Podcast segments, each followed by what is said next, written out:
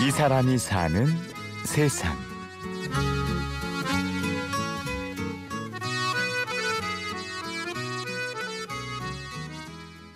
안녕하세요. 저는 정신과 의사이자 서울시 정신보건사업 지원단장인 정혜신입니다.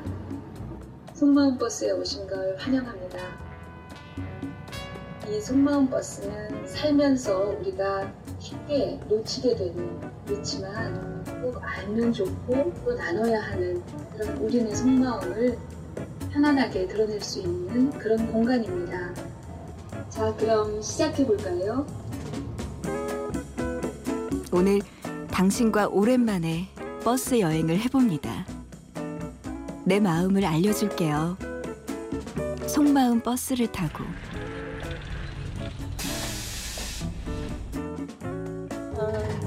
왜 울어? 자기 그런 생각 안 해봤어? 아직 10년밖에 안 됐어. 수영 씨는 오늘 남편 규태 씨와 버스에 올라탔습니다. 결혼 10년 차. 아내는 남편에게 그간 하지 못한 말들이 많았습니다. 나는 결국은 지금은 나라는 존재도 없고 그냥 나는 애들.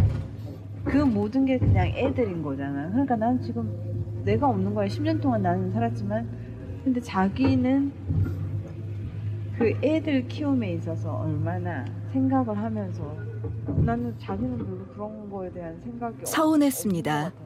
그 서운함을 싣고 버스는 계속 달립니다. 네가 이제 전에 이제 결혼하기 전에는 네 마음대로 했지만 지금은 네 마음대로 못하는 게 있다는 얘기지. 그런데 그게 내 때문인 건 아니라는 거지. 주위 변화가 됐으니까. 나는 아니 나 몰라라. 나는 내가 내 마음대로 내가 하고 싶은 거 한다. 그렇게는 내가 안 하고 있는 상태이기 때문에. 이 부부의 대화는 어떻게 흘러갈까요? 버스는 계속 달립니다.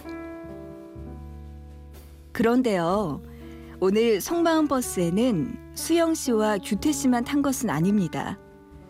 칸막이 넘어 저쪽엔 한창 사춘기 딸과 그런 딸에게 항상 미안한 마음을 가지고 있는 엄마가 이야기를 나누고 있었습니다. 엄마는 예진이한테 항상 미안한 마음이 있어. 서진이 아기 때 엄마 힘든 거 예진이한테 다 풀어가지고. 엄마가 너한테 못되게 굴고 말 심하게 한 거, 짜증낸 거 다 잊었으면 좋겠어. 엄마가 먼저 용기를 내 사과를 합니다. 아빠가 엄마한테 화풀이하는 것 같아요. 그래서 저라도 좀 참아야 될 것 같아요. 만약 아빠가 엄마한테 화풀이하고 엄마 저한테 화풀이하면 제가 참으면 서진이가 좀 나아질 거라 생각해요. 아빠는 힘드니까 이해할 수 있는데 뭐 엄마도 맨날 아빠한테 직접적으로 들으니까. 엄마가 일부러 그런 게 아니라 예진이랑 서진이 키우다 보니까 힘들어서 엄마도 모르게 그런 거야. 미안해. 그래서 미안해. 그래서 예진이가 사람 사귀기가 어려운가 엄마 탓 같기도 하고 그랬어. 그렇게 한 버스, 두 가족의 대화는 평행선에 달립니다. 그래도 이게 어딘가요? 적어도 내 마음은 털어놨습니다. 이거 이제 여기 일을 이제 내가 이제 월급이 이제 아쉽지만 이제 이야기를 마무리할 시간이 됐습니다. 끝내고 뭘 할 것이냐? 오늘 상대방이 했던 말 중에 가장 인상에 남는 단어 아니면 표현 이걸 책상 위에 있는 카드에 써주시면 좋겠습니다. 결혼 10년 차 부부 수영 씨와 규태 씨는 어떤 단어를 적었을까요? 내 여행 보내준다는 거. 결혼 10년 이게 기억에 남는. 그게 이제 그래서 앞으로 이제 10년을 다시 한번 이제 다르게 해봐야지. 이런 의미에서 10년이 그게 가장. 그리고 엄마와 딸은 서로를 향한 양보의 한 발을 내딛습니다. 그리고 핸드폰을 하는 시간에 계속 생각해봤는데 일단 핸드폰을 학교에 가면 못 하잖아요. 6시에 일어나서 7시까지 그 시간에 하면 좋을 것 같아요. 끝났어요. 핸드폰은 적당히만 하면 뭐라고 안 하지요. 그리고 이상하게 예진이가 핸드폰만 붙들고 있으면 엄마나 아빠나 화가 확 올라오는 거야. 이상하지? 부모들의 마음이 다 그렇다는 걸 이해를 해줘야 돼요.